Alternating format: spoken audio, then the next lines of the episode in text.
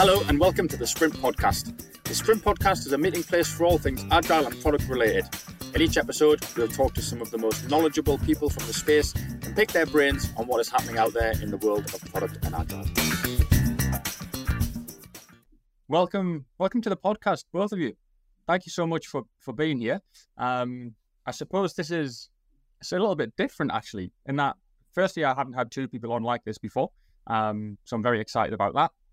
And secondly, we're talking about something that is sort of to do with agile, or could be if you're creative enough. I don't know, Kit. I suppose that's going to be your bag. Um, so today we've got Kit Friend, uh, who is a business agility senior manager at Accenture. Is that right? yeah, it's, not, I mean, it's funny job title. They they assign you automatically from the uh, enterprise directory, I think. So right, okay, that sounds pretty good. It's relatively sensible on the scale of yeah, right? that, yeah, yeah.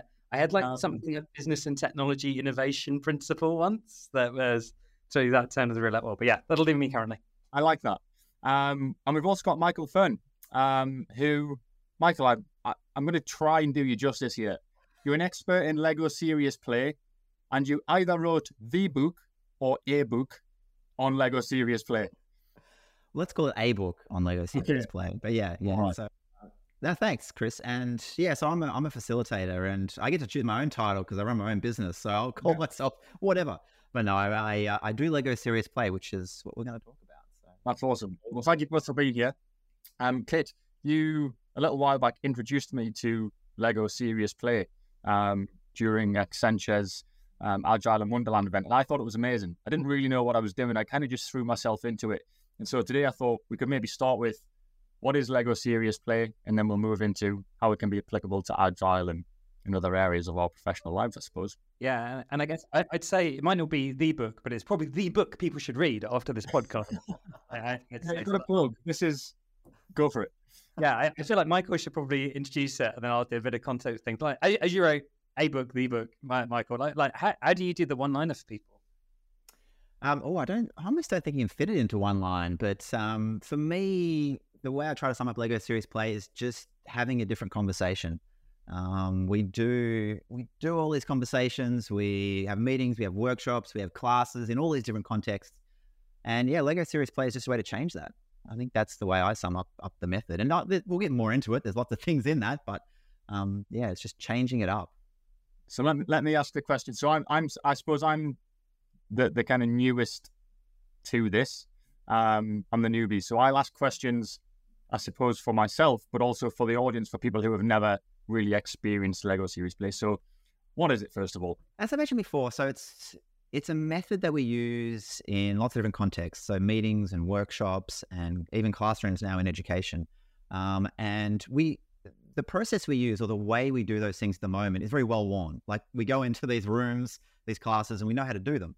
Um, and what Lego Serious Play does is it tries to layer in a few different things to change the way we do that. So change the way we do meetings, change the way we do workshops. And it does that in lots of different ways. I mean, the obvious one is we're using a different medium. We're using a Lego brick, um, and we get people to use it in unique ways. So that's that's one change that we make. Um, we also get people to sort of dive into their natural abilities in telling stories and using metaphors and all these other different sort of characteristics.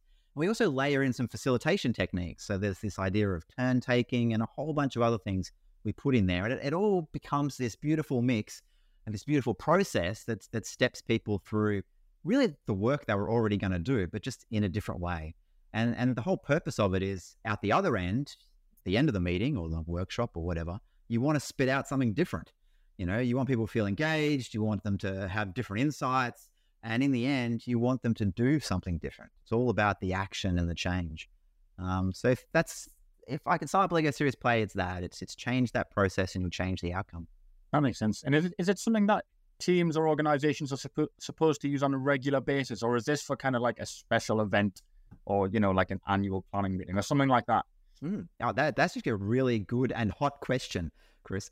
Um, I think the jury's out on whether you should use it as you know ongoing or just one off. I mean, traditionally it's been used one off, so strategy day, big event, let's get the group together and do something sort of novel and unique. Um, but then there are other people starting to use it more as just business as usual. Like it's another post-it note, it's another whiteboard, it's another technique. Mhm. Just do what you're already going to do. Um, so you can use it both ways. Um, probably more so at the moment. It's it's the the one-off, but Okay. more and more as as here, you can probably jump in here and start to talk about how you're going to use it or you are using it. But more and more, it's getting used day to day. Yeah, I think it's about having something else in your toolkit, right? And Hmm. for audiences, and I'm generally dealing with a, like a corporate audience who are used to a certain set of vocabulary, I often find it um, easiest to begin the conversation by describing it as like a kind of design thinking approach. Um, that's not because that's necessarily the most accurate description, but it gives people something that they're happy with phrasing to kind of like jump there and so you think, oh, it's about iteration and ideation of things. Um, I think that, like to Mike's point, like, and with any of these sort of facilitation techniques where people are like, oh, that was really great when we did that, like Rose Thorn Bud or whatever it might be. I, I think it's uh, it suffers if you overuse them. So it's good to maintain some degree of specialness, but it can be great if you use it as part of a regular cadence. So I'm still starting my LSP journey fairly early. I can imagine it'd be great for something like when you want to bring together people, maybe annually together to like review a roadmap or refresh or look at strategy. I wouldn't use it every single sprint for a Scrum Teams retro, for example. Um, but equally, once in a while might be great. Um, but some Yeah. of these things lose their polish and magic if you overuse them. Yeah, that, that's kind of what I was thinking, and it, it's certainly a memorable thing. As I say, I've only done it the once with you, Kit, and I remember it, you know, exactly. And if you think about how many meetings we have that I absolutely can't remember, you know, it's definitely it's impactful, isn't it? Yeah. I mean, I did a promotional mailer to the folks in the Accenture Brisbane office, and I was like, let's just admit it. No one really likes sitting down to watch a slide deck, even that you spent hours polishing over. and I, I, I can't remember any meeting where I genuinely really expected everyone to be 100% focused. So yes, you've got a context where you genuinely need everyone to contribute and be actively participating and forming something together, I think you can't beat it. Um, and it's kind of for exactly the reason that you spoke about in your introduction, Kris, around things, and that you you sat there and you didn't know quite what you were doing, but you kind of got involved anyway. Yeah. And there's very few techniques or approaches where that's okay, and like it's fine for you to just jump in. Um, I had my first guinea pig session on Friday with an arts organization, uh, super ordinary, and like one of the artists just wandered in uh, and had no context, but he sat down and got involved. And like he was a bit confused, but like he still produced something really interesting. And it became part of that. And I can't think of any other technique where you could have someone jump in that wasn't planned in any sense and still get them involved through the process. yeah, that makes sense. So, are there any limitations then in terms of scenarios where you categorically wouldn't use Lego Serious Play? Oh, oh yes, yes, there are some. I'd be pretty worried if I went to water something and the lawyers started getting Lego out. I don't know, that wouldn't feel right. Well, I, th- I think the way I the way I phrase it for people about you know when not to use Lego Serious Players, really thinking deeply about what it is. It's it's what I call a generative method, which means that the group that you're getting to do it, they're the ones generating the answers. Like it's not a I'm I'm an expert. I'm bringing you know a method and some answers and imparting knowledge. It's all about the team and the group and the people in there. You're just trying to get it out of them. That's what the role of the Lego Serious Play Facilitator is. It's to run a method. It's just true facilitation. It's like getting that out of them. So it's not good to use when that's not in them. and so it makes sense if you're pitching questions or you're doing a topic where they don't maybe have a lived experience or they don't have a lot of knowledge around it. And I think of an example. I actually used it with some graduates, and I was I was doing innovation, and I was asking, well, what makes successful innovation? And and they were bringing out a lot of sort of Steve Jobs, Elon Musk type answers, very sort of surface level and shallow, because they didn't really have a lot of lived experience with that. And so to me, that's the first thing not to use it for is it, it's it's about them having the answers, and um, you just got to make sure that you're asking questions around that. Um, and so one of the special cases is things like training. Everyone's like, "Oh, can I use it in training?" And you can, but again, it's not about imparting knowledge. It's about them coming up with their own knowledge. And so probably probably that's the biggest one. There are edge cases where I wouldn't use it, but that's probably the biggest one. Is just think of if they have the answer, and if they don't have the answer, then don't use Lego Serious Play. That makes sense. One of the biggest reveals for me as well was like you can use Lego without it being Lego serious play. And there's plenty of the scenarios that like Michael outlined as where it doesn't work, where like you could use Lego in that context. So things like prototyping, uh, or I've used Lego to help teach agile courses where we're simulating delivery. It's a great use of Lego. It's not Lego serious play though, um, Right. and that's fine. And I think it's it's really good for people to be okay with that. It's not like a, a strike on your naughty list if you're Yeah. But it's good to appreciate what we're talking about here is a specific method with specific steps and logic and kind of success criteria.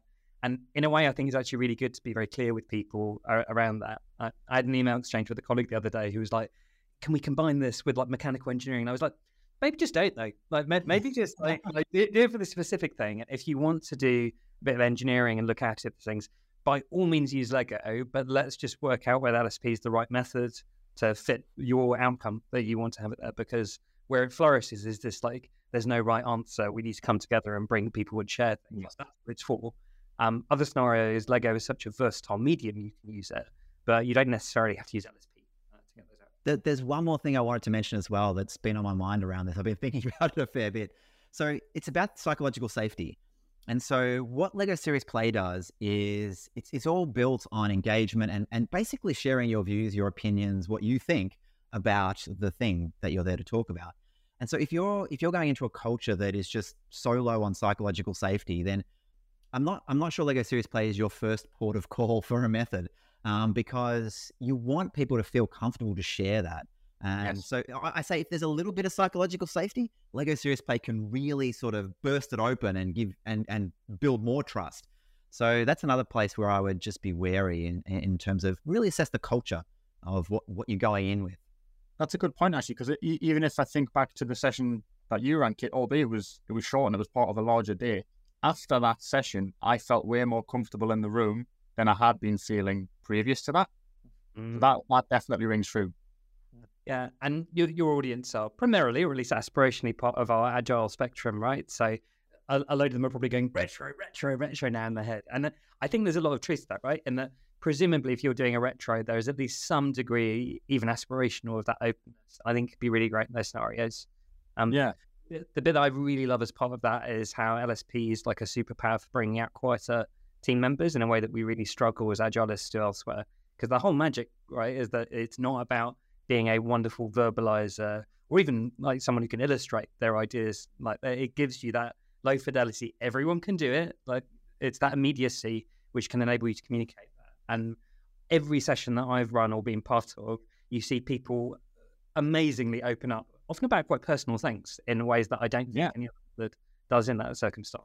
Uh, and again, that, that was my experience of it. I, I can't remember the exact thing that you directed us to do, but it was something like, how do you see yourself at work or something like that? And it kind of, it did get quite deep for some people.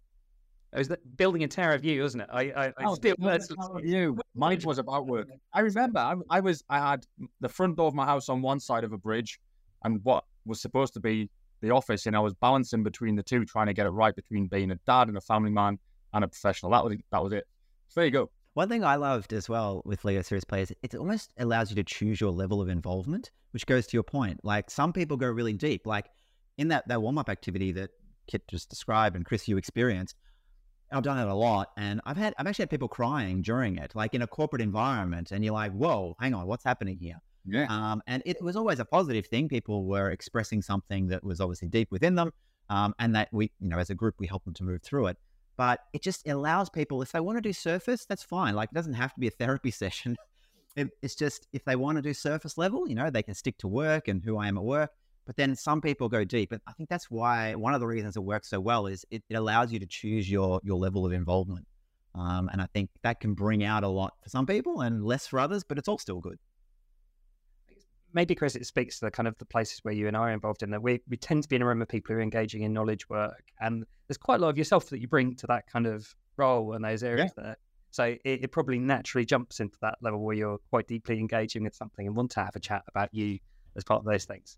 And yeah, Alice Biller is a like you, you you almost mandatory come up with these things where you're physically grappling with an emotional problem, right? You're balancing of things. Yeah, I can't get the brakes to stick. And it's like, yes, exactly like I can't do that in my work life balance around things. But it becomes very quickly a physical articulation of your struggle. Yeah, that's right. Okay, I wanted to ask how, how did you initially get introduced to Lego Serious Play? By not doing it is the, is the answer, really. So we deliver uh, a whole huge number of courses via a body called ICAgile every year. And uh, Pre COVID, we used to round up that course with a game of Lego Island building, and it's great. So, one of my ex colleagues, Rod Dunn, uh, invented this amazing scenario where you're building island resorts uh, for a, a, fictional island called Dunpartian, which is a great uh, way to chew on a pun into things. Um, and it got me really interested in using Lego because it is there's that sparkle to it, right? But everyone immediately has license to play, which we'll come back to, I'm sure, when we talk about LSP. But I had this sort of nagging guilt that I was doing that classic awful management consultant thing of not having any depth to the thing that I was talking through. Um, and so I was like, oh, I've heard this, like, there's a proper method of things. At some point, I should do the science. And it actually took me moving continent and a half the world uh, to come to Australia to actually get my arse in gear and schedule some training with things. Um, I was like, okay, now I've got a clean slate. I should probably actually spend the time to engage and work out, like, have I been doing LSP but not known it? Or is it this extra special thing? Um, and then because LSP, which I'm sure we'll come to, is like fundamentally a community thing right? It's it's co-owned, it's an open source framework, or it's using open source materials.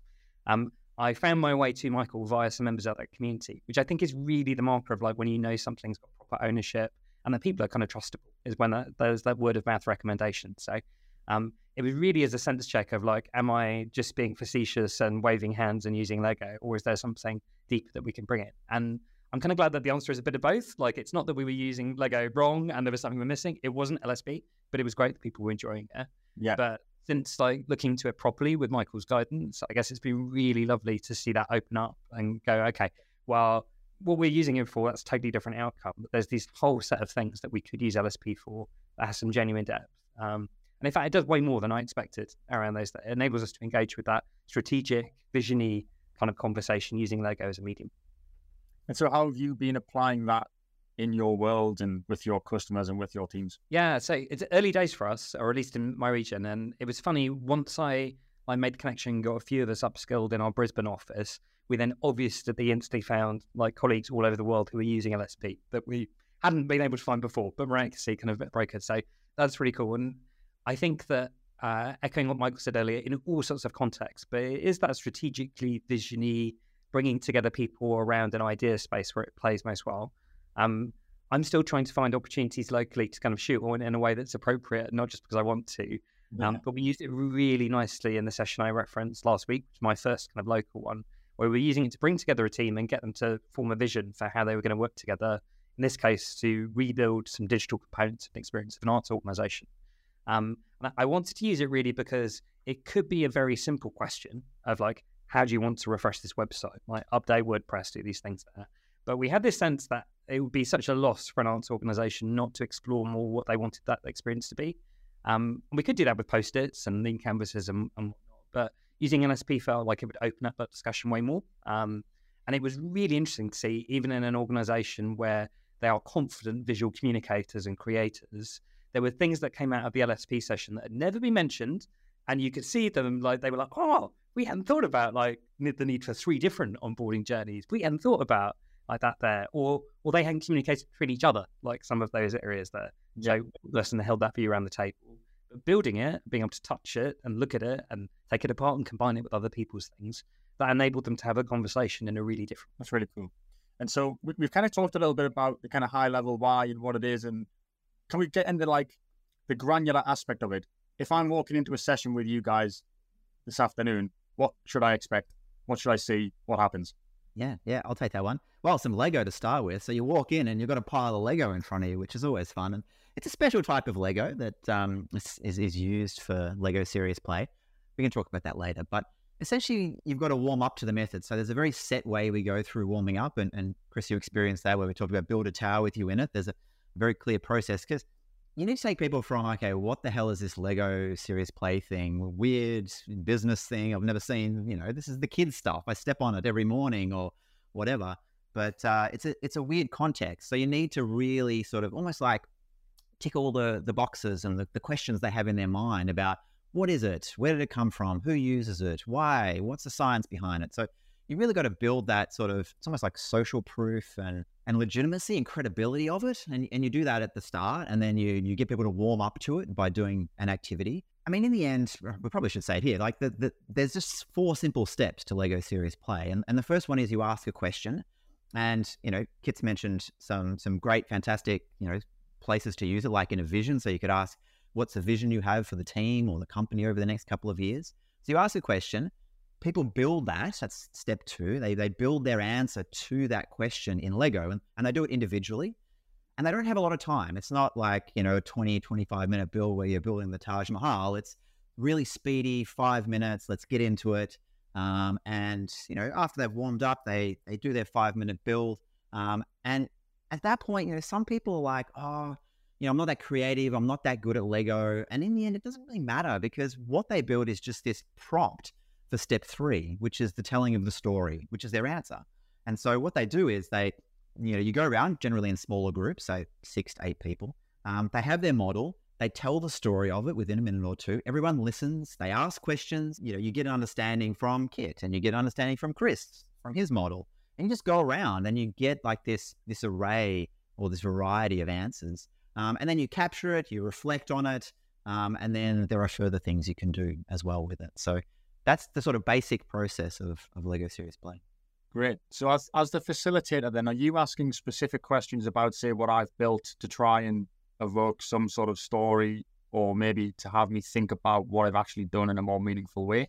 Or is it just very free flowing? I just give you what I give you. So it's a bit of both. Like there's the initial prompt question, which is getting you to build something. And then once you've built it and told the story, what you want is you want others on the table and, and you as facilitator to ask those sort of curious type questions, like tell me more about this. And so the aim is to get more and more out of the person. Um, and you know, for the next person and the next person. So yeah, you can definitely do prompting questions to to dive deeper, to reflect, to connect the different ideas. And then further along in the session, there are other activities which allow you to connect different ideas. So there's this way we do group models where we, we start building some of these together or we lay them out in what's called a landscape and you can actually see like um, the connections and the, the, the themes that pop out. So there's both through questions, but also through additional techniques in the method, you can sort of do more things with the ideas and the stories that are being that are being brought up. That's cool. One of the bits that I, found really lovely, and it, it's funny how when you see groups of humans do the same things over and over again, like people develop patterns around stuff there. One of the bits that I really loved is seeing how people adopt ownership of specific pieces or things through the process and then attach meaning. That I know Michael talks about that, but and it happened again Friday, and it was like the, the minifig with the flower head became really central as a metaphor for the artist and mm. other things. And it, it, just happens again and again. And it, it's not always consistent, although there are some colors or pieces or things where people tend to like anchor off the same metaphors for what they need. But it's really, oh, really? lovely kind of discussion. Yeah, yeah. There's there's things that always come up with like fixed meaning, ah. Similar meanings behind them. Right? That could be what like people would take it's a stupid example. Red blocks if they're trying to show romance or something like that, or is that what you're getting at? Yeah, yeah. Well, I, I, the transparent pieces always take on meaning really interesting, right, Michael? Yeah, yeah. So I mean, in the end, Kris, the bricks can be whatever you want them to be. So yeah, red could be emotion or anger, or like if you want to bring in color, or there's and because it's this system, you know, from from childhood where you can build whatever you want. Like you can combine them, you can, you know, whatever you want to bring to the bricks. That's what it is.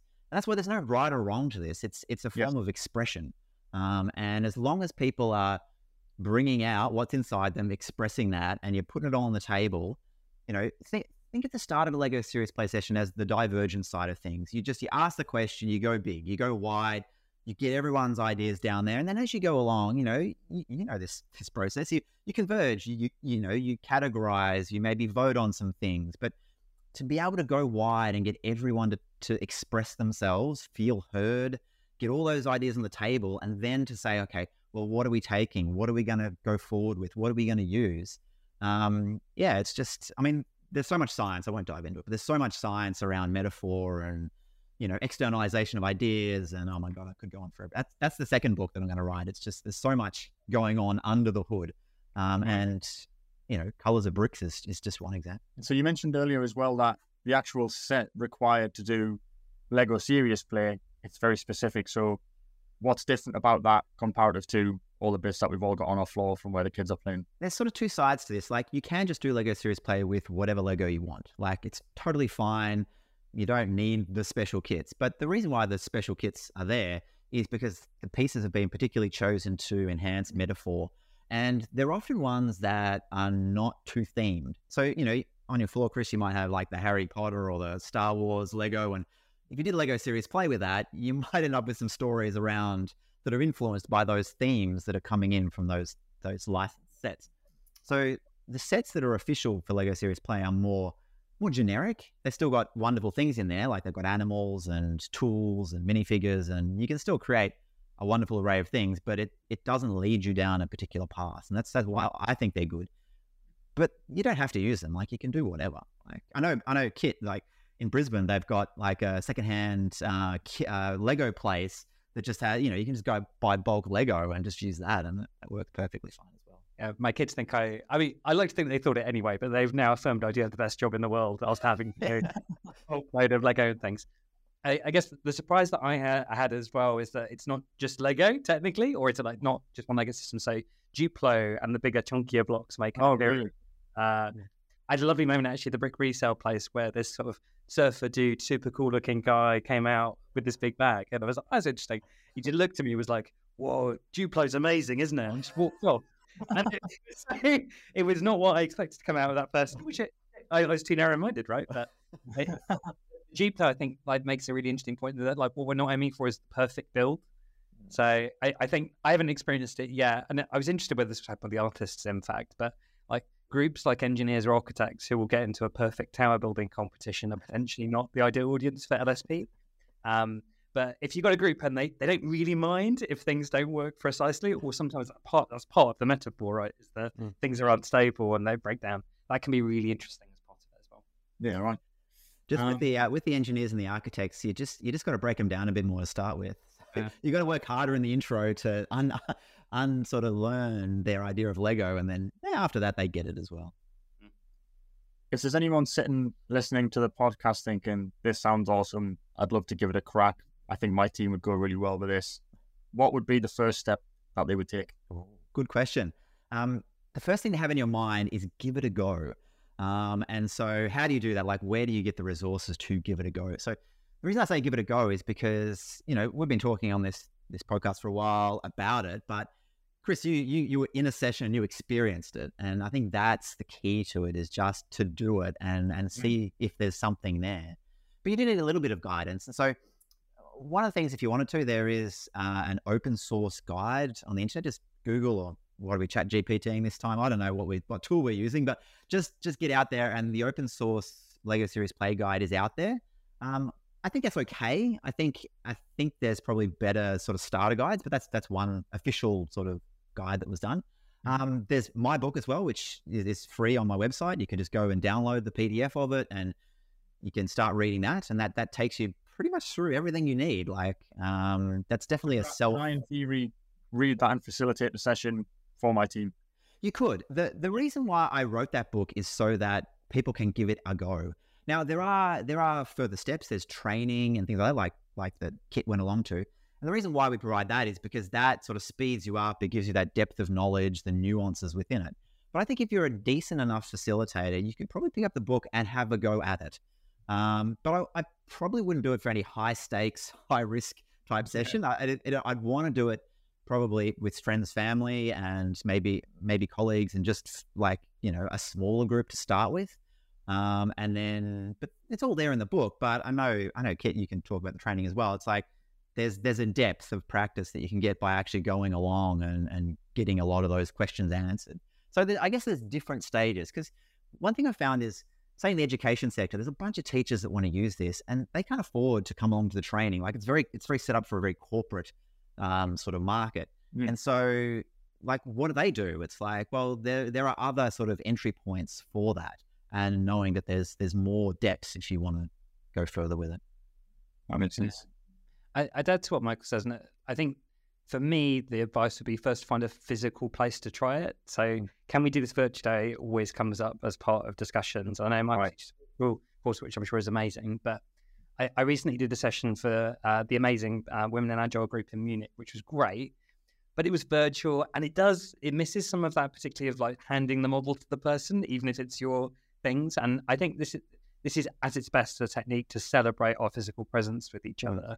Um, now, the good bit of that is it's a global community, as we've mentioned. And like, if you look for a meetup doing LSP as an intro in your city, you'll probably find one if you're there. So I think I'd suggest go, go and try it physically with someone locally would be my kind of first tip. Um, and then, really, as Michael says, like if you do want to use it in a high stakes or even a medium stakes environment, I think it's worth investing the time, just as we would in any other discipline, to actually get a bit of breathing space and like headspace away from things. And I, I certainly find now that we can physically co-locate, I really enjoy a learning environment where I don't have all those other distractions, and like it being for this technique in particular kind of flourishes. So we did two days training. I think I probably absorbed as much knowledge as I could in like four days of virtual training. So I think like a physical introduction local to you, and then if you really like it, if you want to do something, investing that time together with someone like Michael, worth its weight in gold. No, that makes sense. We should say maybe. Is it growing in popularity? Yeah, it's a good question. So, I mean, just just on the history of it. So, the method's been around over 20 years now. So, the Lego Group developed it as a sort of strategy vision type tool, sort of early 2000s, and they had it within them within their company until 2010. They they licensed a few people to use it external, but really, it was 2010 where they open sourced it. And so, basically, from 2010, it was it was relatively unknown. Like there weren't many people doing it, and it slowly built up. I, I came in in around 2013, um, and different parts of the world have different sort of maturity levels. I can say that in terms of, or you know, use in the market. And so things like Europe, Germany as a country is like the leader in using Lego Serious Play. So they are just hot for it. They understand it. They want to use it, and just everyone's using it there. I think Europe has that as well because I think obviously that's where it started in terms of Lego in Denmark. Um, South America has has taken it up as well. Um, Australia, North America, Asia, less so. Um, they sort of started back a bit um, in terms of historically there were certain people around the world that were training people, and there just weren't many people in the US and Australia and Asia training people. Um, and so they're sort of a bit further behind in terms of uptake. Um, but it's definitely growing. This, it's almost like it was a method before its time. Like, you know, we talk about design thinking, we talk about, you know, I was thinking like 80s, the 80s and 90s as like this productivity efficiency sort of kick. Let's get the mm-hmm. orange and squeeze as hard as we can to get as much juice out. But we all know how that ends. Like the, the orange is just squeezed out. Like you can't, you can't efficient or productivity yourself to like innovation. It's like, yes. And so this is why I think the last couple of decades with things like design thinking and other methods coming on board, I think Lego Serious Play again was developed fairly early on, and, and the world is sort of just coming around understanding mm. where it fits into to our toolkits. And so, um, look, my, my vision of it is the whole world be doing it, and so you know we've, we've got a long way to do that. But it's um, I think every every office, every classroom should have a bag of Lego, and they should be pulling this out when they need to. And so there's there's definitely a lot more space for it in terms of usage, but um, it's slowly building. There's a very dedicated community, and uh, they're all definitely in it for the long game because we see mm. what the method does and and why. Like if you, if you do it, like Kris, you've seen this. If you do it, like how can this? How can you not want this to be in other people's hands? Like everyone's hands. Like when I in 2013, like I was just a facilitator running it, and uh, my background was in training, and I was just like, why isn't everyone doing this? And I had one guy saying to me, why don't you just keep doing it, Michael? And why, why are you teaching people? And I'm like, because everyone should be doing it. Like it's just so good. Um, and so yeah, that's that's sort of my mission in terms mm. of spreading Lego Serious Play. But there's a way to go. There's definitely a part of me that wants to get it going in my office in some way, shape, or form. So maybe I'll start with your book and see where I land. Yeah, go for it. I'm looking forward to hearing how that goes. Come in next time he's in Sydney and facilitate a session for us. Of course. I hypothesize I think there's two things as well that at least make a broader section of people more receptive to, to using it as well. And I, I don't know how you'd even count like how often it, it's being used. Maybe like like transactions of Lego sets buying. Why did I buy more four thousand Lego bricks? Um, uh, I think that the first thing is just that uh, the growth in popularity of sort of complementary techniques, things like design thinking, the general reach of facilitation, and like relating to families, and that, that's definitely great, right? So you, you find more and more people where it's less of a jump to engage in that kind of like disruptive technique as part of things. So, yeah, our agile world is part of driving that, right? Eh, and we know that's great. I think the second thing, and it really makes me think of like another challenge that often comes up, and people like, what about that miserable person? Like, will they do it too in the organization? That really serious one. And the bit that I've always loved seeing during COVID is the abundance of the the posh Lego models in the background of everyone's cameras, right? The camper van and things. And it's often in people who you might not associate with being the most sparkling in terms of their optimism and energy. And you'll see yeah. that you're like, oh, you spend like 30 hours assembling that that BWP, whatever it might be. And I think actually there's more people who enjoy things that might be prepared to have accepted or share that previously. And you see them really love having an excuse to open up and do something playful. Uh, so I, I, would hypothesize that it's growing because of conjunction, or uh, it's growing um, and it's particularly aided by those kind of two things. Um, uh, yes. People re rediscovered the joy of something where they can experience those toys and enjoy things. Even on a more basic level, I'm, I'm sort of thinking, what a brilliant excuse to bring people together if, if we need one physically in a room and do something with our hands that isn't typing or clicking a mouse sort of thing. Like even that, I think, given what we've gone through, people are probably more drawn to as an idea. Yeah, if you've got people physically in the room, what a waste to just have them sit and watch bullet points and graphs. Exactly. I'm a little bit conscious of time here, so I want to ask you both: What do you think is the one major advantage of using Lego Serious Play that people should be aware of? I'm gonna I'm gonna give you two. Go on, to. they sort of go together. So I think Lego Serious Play hinges on two things. It hinges on engagement and creativity. And so engagement for me is about everyone being able to express themselves, everyone being heard, everyone being able to point to something and say, look, I contributed to the end result and actually physically see that. Like I think that's a that's huge. Compared like comparing it to how, you know, we normally have meetings where it's, you know, it's the extroverts, it's the powerful, it's it's the ones at the top of the hierarchy that sort of control a lot of stuff. So I think engagement is is one aspect of it, um, and I think the other side of it is creativity. It's just giving people a different way to think. And you talked about hands before, like it's very unique in terms of you're basically getting people to use their hands to help them think, and it's it's almost like the hands become this this different search engine for the brain. It's like it's a different way into the knowledge they already have, um, and it's just about them then expressing it through hands and through stories.